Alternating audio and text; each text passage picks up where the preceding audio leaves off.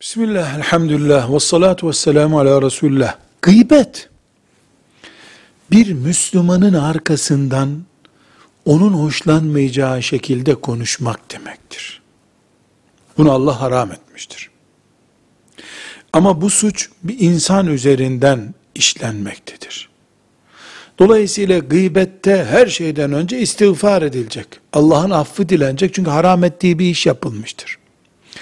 Mümkünse o kişiye gidilip hakkınızı helal ediniz bir yanlışlık yaptım denecek, helallığı alınacak, özür dilenecek.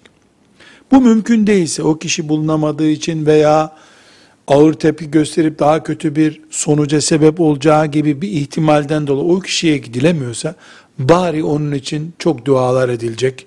Onun için hayırlar yapılacak ki kıyamet günü o müminle hesaplaşma riski kalmasın.